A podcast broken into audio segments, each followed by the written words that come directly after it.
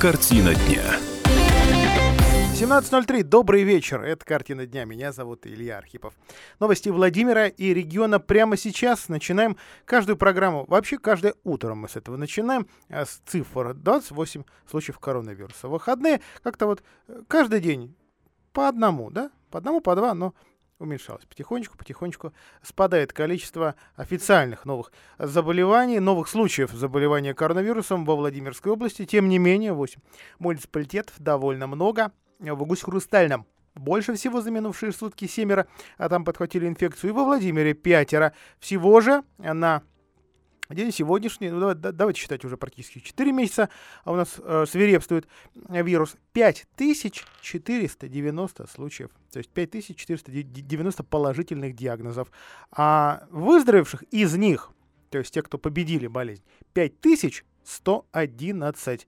А летальных случаев 124. Вот прямо сейчас больше 260 э, человек лечится от коронавируса во Владимирских больницах. Данных, свежих данных по пневмонии, по ОРЗ, к сожалению, нет. Но, тем не менее, сегодня, ну, на самом деле, с 23 числа, но фактически э, сегодня начал э, действовать, на- начало действовать разрешение на работу э, детских садов во Владимирской области и во Владимире. В частности, вот городские чиновники э, проехались по детским садам, э, и в, то, в, то- в том числе пресса смогла сегодня э, заглянуть в конкретный садик э, номер 7 в коммунаре. Туда попала и моя коллега Полина Немчинова. Ее приветствуем в эфире. Полина, добрый вечер. Добрый вечер, Илья. Вот этот конкретный седьмой садик, он заработал или все-таки еще только потихонечку, потихонечку планирует, учитывает, учитывая, что фактически э, все, вся система детских садов, э, за исключением дежурных групп, то запускается заново. Он заработал, причем в полноценном режиме. Кстати, как уверяют чиновники, все городские садики, все 89, в таком же режиме заработали тоже сегодня. Но пришли не все дети, которых роди- родители хотели бы отдать. Просто прежде чем пристроить ребенка в садик, родителям нужно получить справку в поликлинике, что он здоров. Не у всех получилось э, сделать это быстро. Поликлиники переполнены. Полина, а Но- хочется понять, вот, вот эта справка, это настоящее свидетельство того, что в э, садик будет ходить абсолютно здоровый ребенок, или это во- вообще какая-то формальность? А, ты знаешь, считается, что да, эта справка подтверждает, ребенок здоров, ни с кем больным, в том числе коронавирусом, не контактировал и угрозы не представляет. Но ты же понимаешь, что пока ребенок добрался до поликлиники, проехал, возможно, в автобусе, зашел с мамой в магазин, он мог по- пройти рядом и с больным человеком, и со здоровым, поэтому стопроцентной гарантии это не дает. Кстати, было предложение у педагогов, чтобы медики приезжали в садик и уже там осматривали всех детей, которые туда пойдут, на месте. На месте же сдавали справки. Но врачи это предложение отвергли. Говорят, что у них просто не хватает ресурсов и людей для такой работы. Так, вот теперь что касается какого-то ажиотажа или нет. То есть можно ли сказать, что подтвердилось а, вот это массовое желание отправить детей в детские сады. Во- Вообще, по разным данным, до половины детей туда вообще-то и ходило, э, в эти дежурные группы. Но, опять же, какая-то немножко, мне кажется, спорная. А цифра, учитывая количество обращений к тому же губернатору, да, на, всевозможные прямые линии в его официальные аккаунты. Откройте, откройте, откройте, откройте. Все остальное нас менее интересует, чем, э, чем э, причина, почему же детские садики до сих пор закрыты. Вот сейчас наплыв, сейчас ажиотаж. Да, совершенно верно. Количество родителей, которые хотят привести в детские сады, просто зашкаливает. И сами родители даже пришли в детский садик сегодня благодарить э, руководство и города, и садика, что наконец-то детей принимают. Говорят, что они очень ждали этого момента, потому что в дежурные группы, вопреки уверениям, могли попасть не все. У кого-то работа неофициальная, кто-то успел уволиться с одной работы или его уволили, а на другую никак не может выйти, потому что ребенок дома. Э, А не давали садик, говорили, вы можете посидеть сами с ребенком. Поэтому люди, конечно, ждали. И вот, как говорят в седьмом садике, если сегодня у них пришло 70 детей, то завтра их уже будет 200. Разница ощутимая.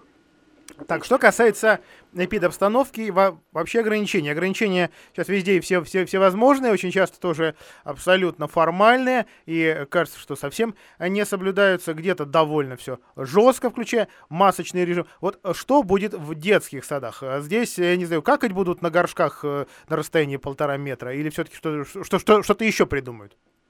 Знаешь, внутри группы дети, конечно, будут играть и общаться, как обычно. Единственное, родители будут заходить, если заходить в садик, то в масках, и все будет несколько раз в день притираться антисептиками. И перила, и дверные ручки, и игрушки. И всем с утра на входе будут мерить температуру. А вот с другими группами дети будут на расстоянии. То есть, чтобы войти в детский садик, для каждой группы будет свой вход. Они не будут пересекаться между собой. Ну и, естественно, везде рециркуляторы будут в каждой группе, будет обрабатываться помещение. Как говорят, опять же, у нас педагоги и чиновники, безопасность превыше всего.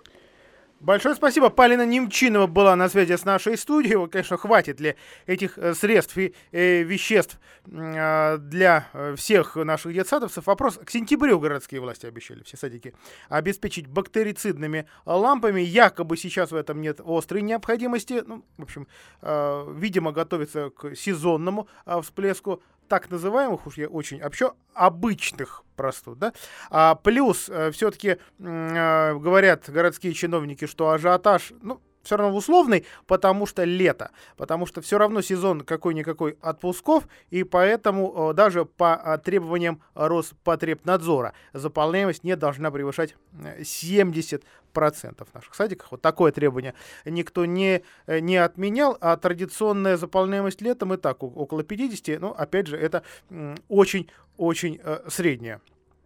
Э, дальше. Андрей Шухин сегодня заявил, что э, вот так, чтобы прям заставляли покупать эти лампы, такого нет, цитирую. «А, Пошел разговор что родители в школах приобретают лампы. Я категорически против приобретения за счет родителей. Хотя все говорят, что это не учителя и директора, что это родительский комитет сами собирают, но все равно это как-то неправильно, нам надо это делать за счет государства. Конец цитаты.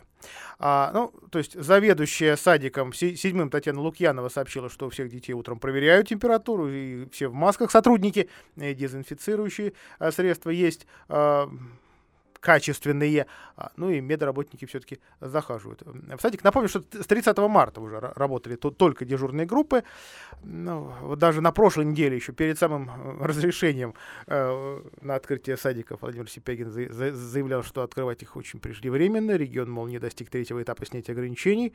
Но сразу же обсудил глава региона ситуацию с Роспотребнадзором, и разрешение было выдано. Вот так все быстро, оперативно и так далее. Но в общем, давайте еще раз подметим проблему, что а, так или иначе, либо родительские комитеты, либо э, руководство от того или иного учебного заведения школы садика может, может собирать средства на а, некие средства а, дезинфекции. Будьте, пожалуйста, внимательны. Не забывайте, что об этом можно сообщать в соответствующие органы. А, продолжаем разговор о э, коронавирусе. Следственный комитет раскрыл подробности громкого, э, можно сказать, сенсационного уголовного дела, а, который, которое расследуется сразу в нескольких регионах о просроченных аппаратах и искусственной вентиляции легких, которые а, поставлялись и во Владимир и во Владимирскую область. Ну, давайте начнем с того, что Октябрьский районный суд э, заключил заключил под стражу, то есть арестовал на, на два месяца предпринимателей из Костромы. А эти самые предприниматели, э, торгующие медтехникой, в разгар пандемии продали благотворителям, бизнесменам из Владимирской области, включая Григория Никеева и Владимира Седова, аппараты ИВЛ с истекшим сроком годности. Непригодные медицинские изделия закупались не просто так, не для собственных каких-то нужд и спасения от заразы, а в качестве спонсорской гуманитарной помощи для Владимирских больниц и больниц Владимирской области. А, как сообщает сейчас Следственный комитет, фигуранты уголовного дела — это 44-летний коммерческий директор фирмы «Костромская медтехника» и 56-летний директор фирмы с похожим названием «Костромская медтехника сервис». Ну, понятно, что фирмы родственные. А по версии следствия, дельцам удалось убедить руководство вот этих неких семи коммерческих организаций, тут все очень аккуратно и обтекаемо, на самом деле это а, семь крупных предпринимателей из Владимирской области, а, включая вот названных, и приобрести у них 97 аппаратов ИВЛ. Марки «Фаза 5НР». Сделано Сделано это было в апреле, передано во Владимирские больницы, тогда и вылезло. Медики на них посмотрели. А, срок, э, то есть э, срок выпуска 95-2001. А, значит, аппараты должны быть, ну хорошо, если пятилетние, эти были уже за, за, за 20. То есть э, их свойства были равны примерно металлолому. А, если говорить язык, языком юридическим, необходимое техническое обслуживание аппаратов своевременно не проводилось, имелось несоответствие выходных и заданных параметров вентиляции. То есть разброс дыхательного объема был от 10 до 50 а, процентов. А ИВЛ были нужны как раз самым тяжелым больным. А, и, в общем, здесь хотелось очень точно понимать, поможет аппарат или, не, не поможет, потому что это был, это был один из двух скандалов. Как вы помните, еще, было, еще, еще, еще были аппараты, которые потенциально могли загореться вместе с пациентом. А следствие пришло к выводу, что при продаже вот этих аппаратов, костромских, э, директоры, коммерческий директор фирм а, поставщиков умышленно вводили в заблуждение владимирских коммерсантов. Мол, хорошие аппараты берите, потому что все равно других нет. Ну, примерно так, насколько я понимаю, потому что ажиотаж был огромнейший. А пригодности, то есть вопрос пригодности к использованию медоборудования тоже, в общем, поворачивался бизнесменами в э, собственную пользу. Таким образом, ущерб предпринимателям, а в данном случае наши олигархи оказались, то есть благотворители олигархи, оказались, э,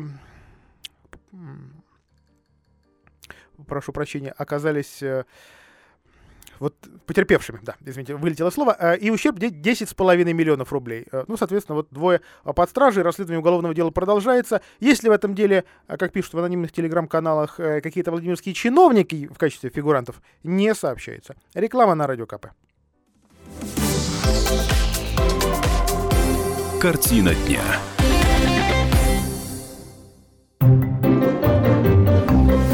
Реклама. Шагаем в онлайн вместе с «Энергосбыт Волга». До 31 августа зарегистрируйтесь в личном кабинете, оплатите квитанцию за электроэнергию и участвуйте в розыгрыше призов. Теперь мы есть и в мобильном приложении. «Энергосбыт Волга». Быть онлайн – это удобно. Хотите пить чистую воду прямо из крана? Сделать водоснабжение на даче? Водная техника поможет. Магазин «Водная техника» на Большой Нижегородской 88 и на Тандеме. Профессиональный подход к очистке воды. В наличии большой выбор насосов. Звоните 47 53 36 47 53 36. Магазин «Автоэмали». «Автоэмали». Все для покраски. Кулибина 13А, кольцо на ракадной дороге и Куйбышева 22D, напротив салона «Пежо». Телефоны 600 217 600 417. Магазин «Автоэмали». «Автоэмали». «Автоэмали». Знаменитая муромская ясновидящая Елена Ярикова, руководитель медицинской клиники Елена Медклиник, кандидат психологических наук, лауреат международной премии «Профессия жизнь». Секрет моего успеха – безграничной и искренней любви к людям – просто люблю. Запись на прием к муромской ясновидящей Елене во Владимире и Муроме по телефону 8 920 621 55 43. 8 920 621 55 43. Информация о противопоказаниях на приеме у врача. Телефон рекламной службы во Владимире 44 12 00.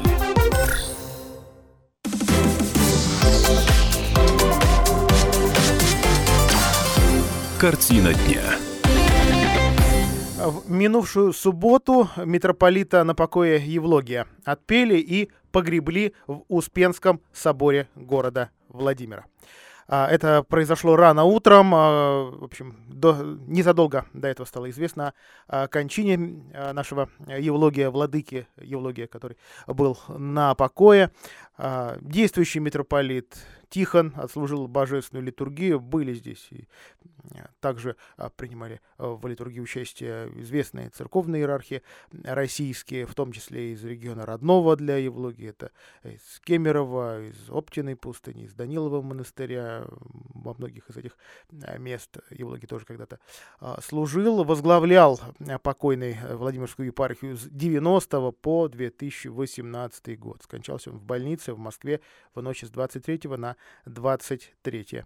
Э, с 22 на 23 июля э, от имени губернатора Сипягина произносил соболезнования исполняющий обязанности главы региона Александр Ремига. Владимир Сипягин сейчас в отпуске в Крыму. А, здесь были и другие владимирские руководители. Действительно, речи были а, довольно проникновенные. А, митрополит э, был похоронен в Георгиевском пределе Успенского кафедрального собора. Для тех, кто не знает, где он находится, между э, колокольней и, собственно, древним э, храмом. Это традиция. Этой традиции вот ровно столько, сколько существует в Камне Успенский собор с XII века, когда Владимирский архиереи И давайте так уж, если уж о, о, о традиции говорить, то и великие князья э, здесь, собственно, э, и упокаивались на этом самом месте, в этом самом храме, либо рядом, в данном случае, вот в Георгиевском пределе. Владимирский губернатор Сипягин действительно в отпуске до 10 августа. Встречался он за это время в Крыму, а где отдыхает с руководителями обоих крымских регионов. Напомню, их два. Это, собственно, город э, Севастополь и сама Республика Крым. А вообще давняя традиция, заложенная или продолженная, наверное, а, Владимиром Сипягиным, потому что мы знаем, что предыдущий а, губернатор Орлова и Николай Иванович Виноградов здесь а, бывали, продолжали связи. Вот, в общем, реанимировать те самые контакты сейчас решил и Владимир Сипягин. Касается это и социальных Э, контактов и экономических э, контактов, и в том числе и возможности назвать эм, еще один из кораблей именами какого-то из городов в Владимирской области, например, э, Кольчугин, Кольчугинцем. Но вот на самом деле полистали архивы, и возникает ощущение, что, в общем, дежавю, и в прошлом году подобные, -то, а, подобные контакты и подобные договоренности уже были достигнуты, то ли за год ничего не произошло, то ли была масса причин, а, чтобы этого не, не происходило. А, также Владимир Сипягин задумался, цитируя возможности назвать улицу, проспект или сквер во Владимире в честь адмирала Михаила Лазарева, который, цитируя, опять же, прочно связывает Владимирскую землю и Севастополь. Потом сам поправился, что, в общем-то, а есть такие объекты во, во Владимире. Э, правда, о них мало, мало кто знает, потому что они, в общем, никак не оформлены. Да, площадь Лазарева у гостиницы «Золотое кольцо» и даже Лазаревский сквер в центре города на Манежном тупике, но тоже, в общем, о нем как, а, как о каком-то таком памятном объекте вообще, то есть ровным счетом ничего, а, к сожалению или не к сожалению, не напоминает. А к другим новостям и, в общем, принципиально важным. Вот 27 июля на дворе, и э, сегодня, ну, хотя погодка сегодня меняется заметно, э, и жара в том числе была, и дождик накрапывал. В области официально таки могут на, э, официально открыть купальный сезон. Да, вроде бы 2 августа приближается то самое, та самая дата, когда мы поминаем оленя, а, но, но, но, купальный сезон, напомню, в области не открыт, и связано это именно с коронавирусом, да, а граждане спокойно себе купаются, спокойно себе загорают, и никого никого, в общем, ну или большую часть не останавливает. Это ограничение может останавливать грязь, может останавливать дела, но только не коронавирус. А, при этом в статистике уже 23 э, человека утонувших в водоемах, э, там двое, двое детей в этой э, статистике тоже э, присутствует, и в сравнении с 2019 э, годом уже больше хотя еще целый август впереди, а мы сравним с целым 19-м. А, и теперь собралась комиссия по предупреждению ликвидации ЧС в области. И, наконец-то, э, вот эти э, умные начальники додумались пора бы официально открывать сезон. Для чего? А просто сейчас, раз сезон закрыт, значит, на пляжах нет спасателей. В большинстве своем.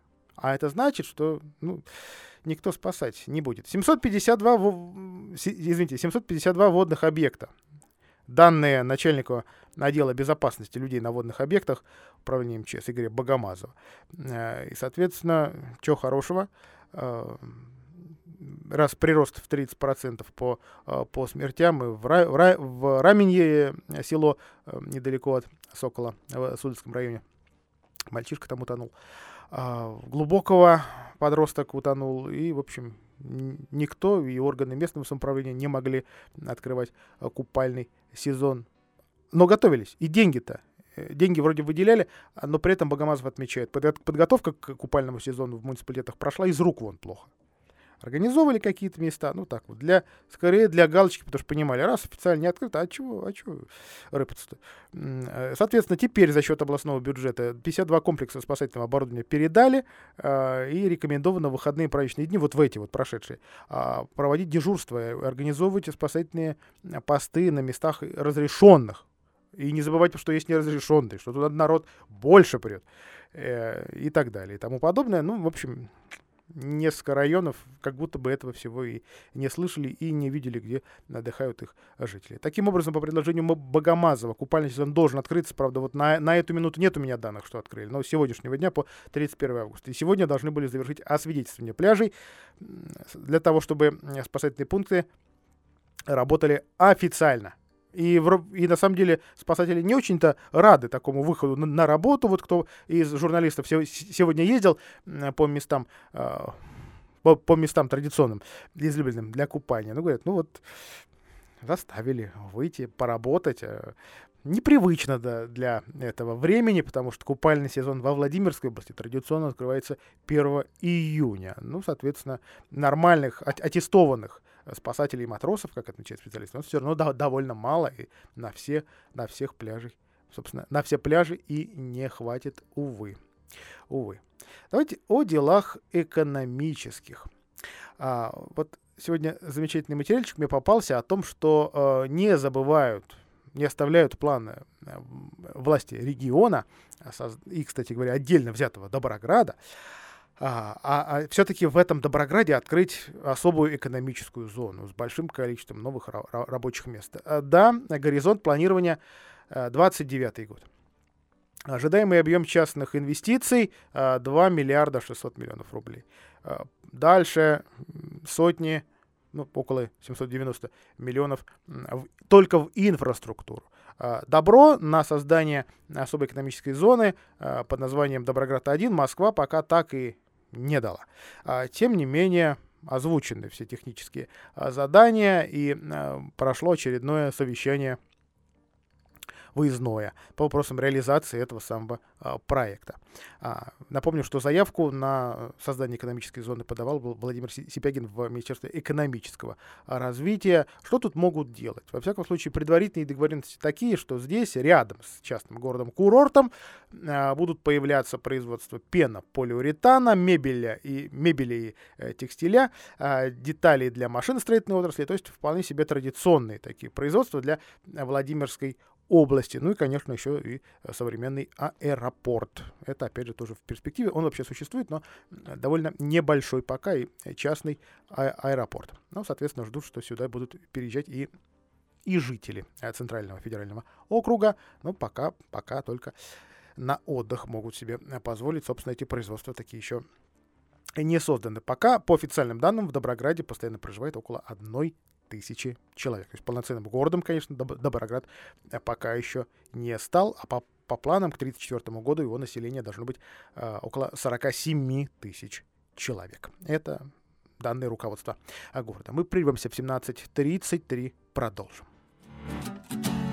Ты дарила мне розы, розы пахли полынью, знала все мои песни, шевелила губами, исчезала мгновенно, не сидела в засаде, никогда не дышала тихонько в трубу. Мы скрывались в машинах равнодушных таксистов по ночным автострадам нарезали круги. Любила холодный, обжигающий виски.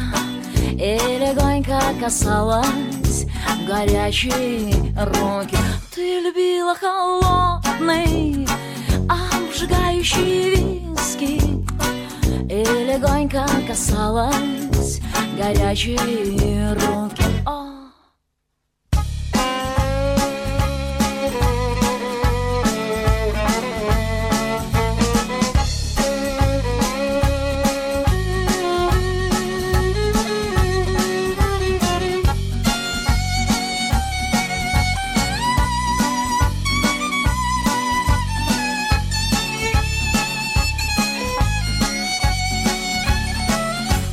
потом было лето. Мы прощались и знали Мы с тобой одной крови. Мы небесных кровей. Твои драные джинсы И монгольские скулы. Ты была моей тайной Зазнобой моей. Твои драные джинсы И монгольские скулы домой. Ты была моей тайной, за снобой моей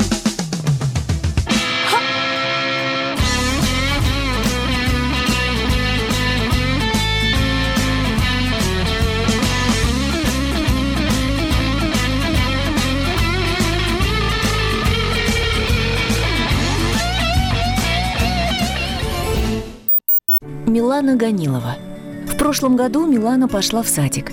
Девочка очень общительная, и она быстро нашла себе друзей.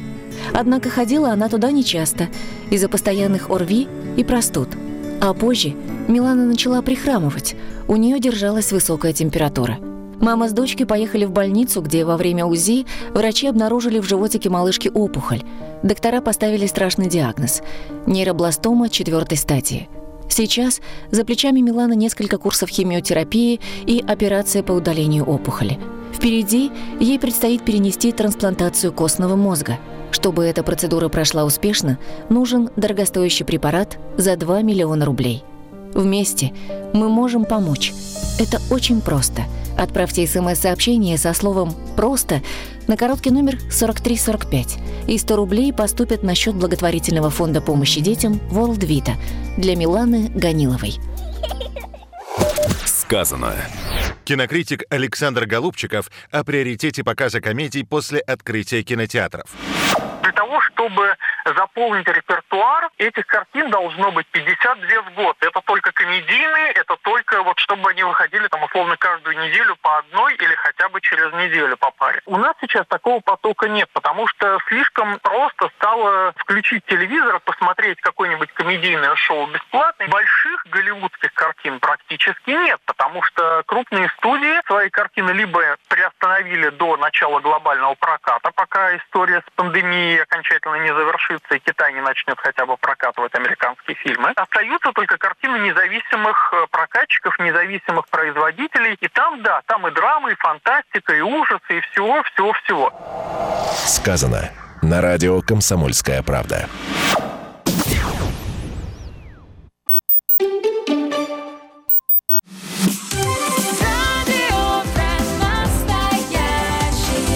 Комсомольская правда новости. В студии с новостями Федор Новгородцев. Здравствуйте.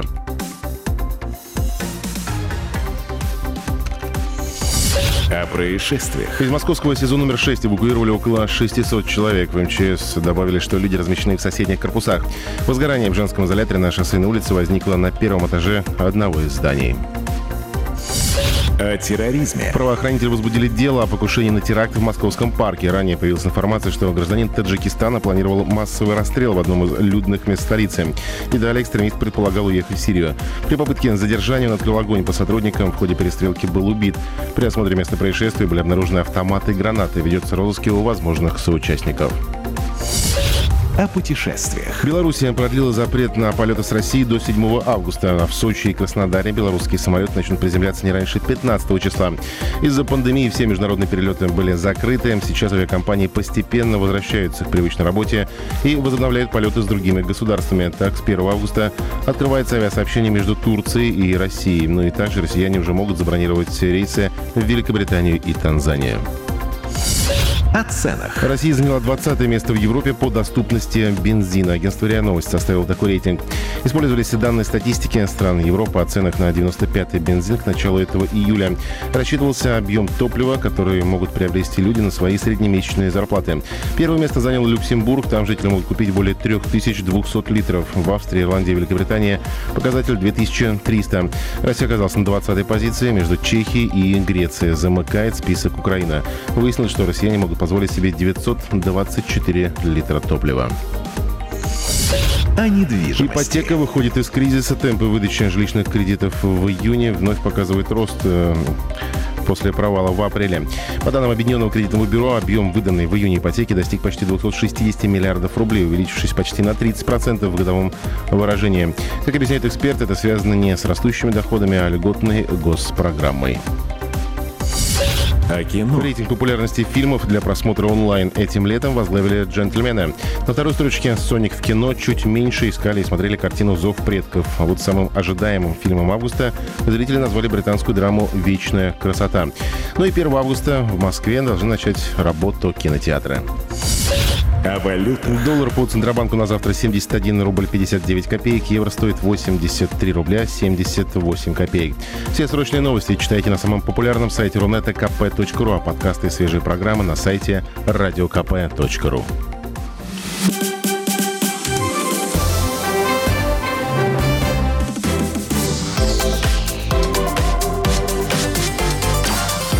Картина дня. Эту часть программы посвятим мы новостям спортивным. Владимирская торпеда завершила а, третий матч с Шинником. Встреча была товарищеская, ну и счет вполне себе товарищеский 3. А, 3. Что сейчас а, происходит в стане черно-белых? Что с Муромской командой, которая также последний год показывает солидные успехи, выяснил мой, мой коллега по комсомолке Алексей Сухов. Леша, добрый вечер, как слышно? Да, здравствуйте, все хорошо, слышно. А, торпеда. А, торпеда играет, играет на привычном а, поле, а, но вот что, что впереди у команды? А, ну, слушай, э, сейчас впереди у всех команд э, подготовка к предстоящему сезону. Планируется он э, к началу в августе. А, И даже уже определился предварительный список команд, которые будут выступать в нашей второй группе, второй лиги, так называемой зоны, бывшей зоны Запад ПФЛ. А, То есть после того, как Владикавказскую Аланию подняли наверх, э, у нас э, определился, э, определились 16 команд, которые будут играть в нашей группе, помимо э, Торпеды и Мурма. Тут будут в основном команды из центра России и Санкт-Петербурга, Москвы и Санкт-Петербурга. Но есть два сюрприза. Это «Зенит» Иркутский и футбольный клуб «Чита». То есть это команды из Сибири практически уже Дальнего Востока. Э, До этого в зоне Запад никогда команды такого уровня не выступали. Я думаю, это связано с тем, что на Дальнем Востоке и в Сибири сейчас, ну, скажем так, вот в той зоне... Петропавловске, Камчатском полночь, нет? да, да, да, да, да. Э, Сейчас не так много команд, которые, чтобы набрать из них свою лигу, поэтому их э, эти команды постепенно разбрасывают по остальным группам по чуть-чуть. Но для торпеды это, скажем так, э, проблема, потому что если раньше везде можно было добраться на автобусе, то теперь нужно закладывать в бюджет еще затраты на авиаперелеты, как минимум два.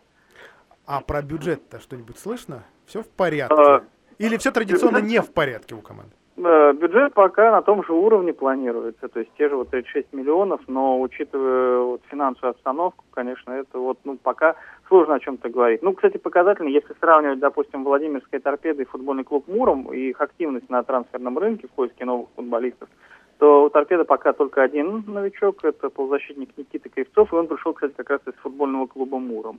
А в то же время у, футбольного клуба Муром уже 9 игроков подписано новых.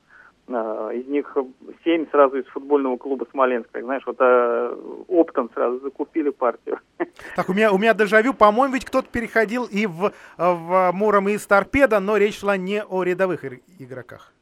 Э, Ну, там, если и были, то из молодежной команды. Так-то, в принципе, э, все игроки, которые вот пришли, тут либо в Муром, я имею в виду, тут либо это футбольный клуб э, э, Смоленска, либо, э, так, вот Павел Кобзев, он пришел, э, предыдущие два сезона провел в Ротаре 2, это волгоградская команда. Алексей Березин, вратарь, он воспитанник э, Рубина Казанского.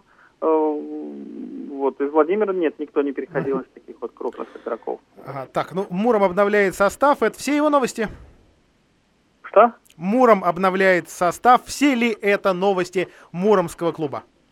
Ну вот на данный момент вот активная трансферная политика плюс подготовка к сезону, то есть активные, ну, вот начали проводить сейчас команды товарищеские матчи. Тут и Владимирская торпеда, пра- правда Владимирская торпеда сконцентрировалась на Ярославском шиннике. Сразу три матча провели против этой команды из первой лиги. Две ничьи, одна, одно поражение. У Мурома две игры с нижегородскими командами, Волга и ФК Нижний Новгород, два поражения с общим счетом 0-6. Ну, ты знаешь, с другой стороны, делать из этих результатов какие-то выводы тоже не стоит, потому что, во-первых, товарищеские матчи, они на то и товарищеские, чтобы наигрывать форму, набирать и наигрывать какие-то связи между игроками. Кроме того, э, обе наши команды, как, вот, как на подбор, берут команды, как правило, из первой лиги, то есть на класс выше.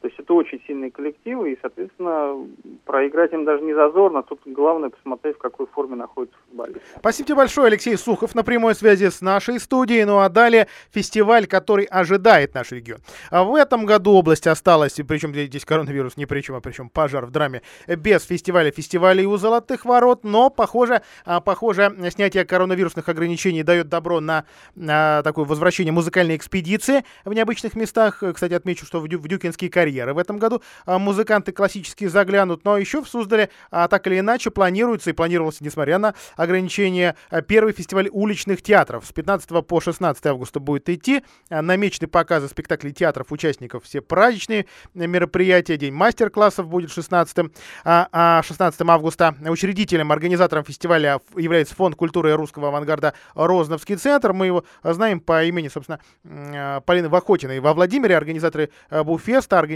арт-субъекта — это вот те самые, те самые э, имена. Участвовать смогут и профессиональные, и любительские театры. Заявки подавали уже уличный театр «Легкие крылья». Это у нас Альметьевск Солу. Это у нас «Солнце и луна».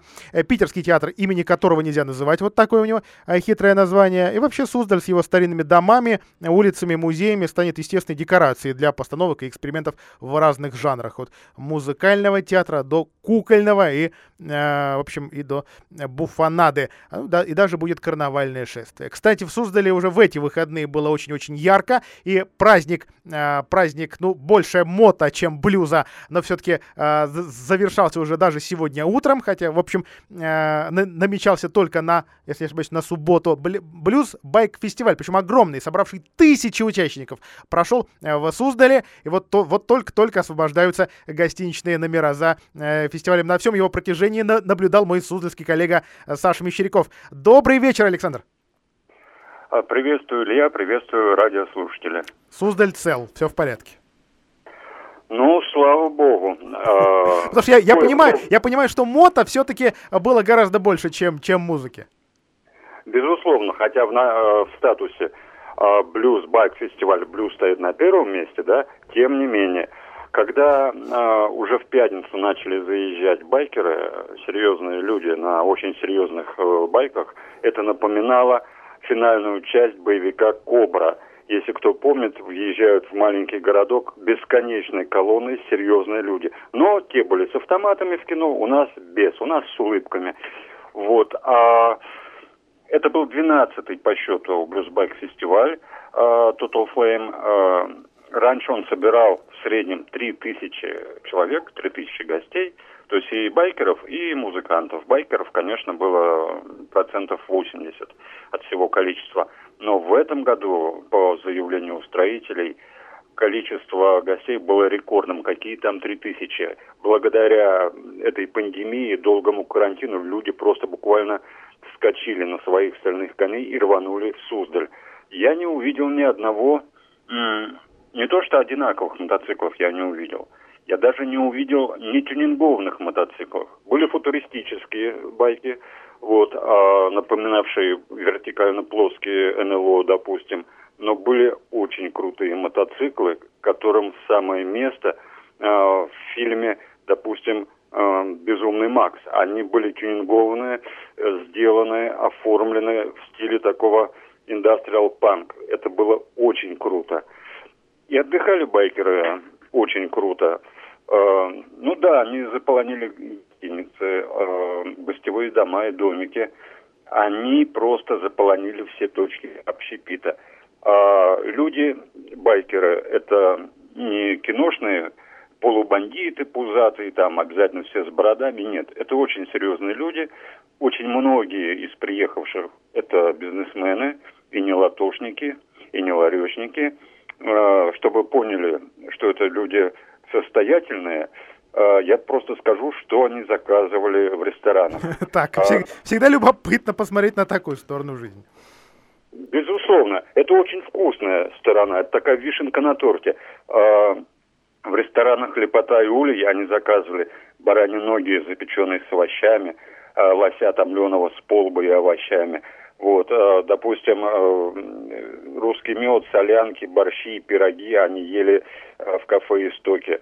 В ресторане «Огурец» во главу меню байкеры ставили свиные ребра барбекю и настойку огурцовка, чтобы понять, э, насколько они круто трапезничали, вот в субботу с 12.00 по 17.00 я засекал, ими было съедено 30 а, литров солянки, 15 литров борща, настойки немерено. Фестиваль удался, Саш, спасибо, вынужден тебя прервать. Не потому что слюна течет, а потому что а, эта часть программы завершилась. Далее официальные новости администрации Владимирской области. А я желаю нашим слушателям хорошего настроения и хорошего вечера.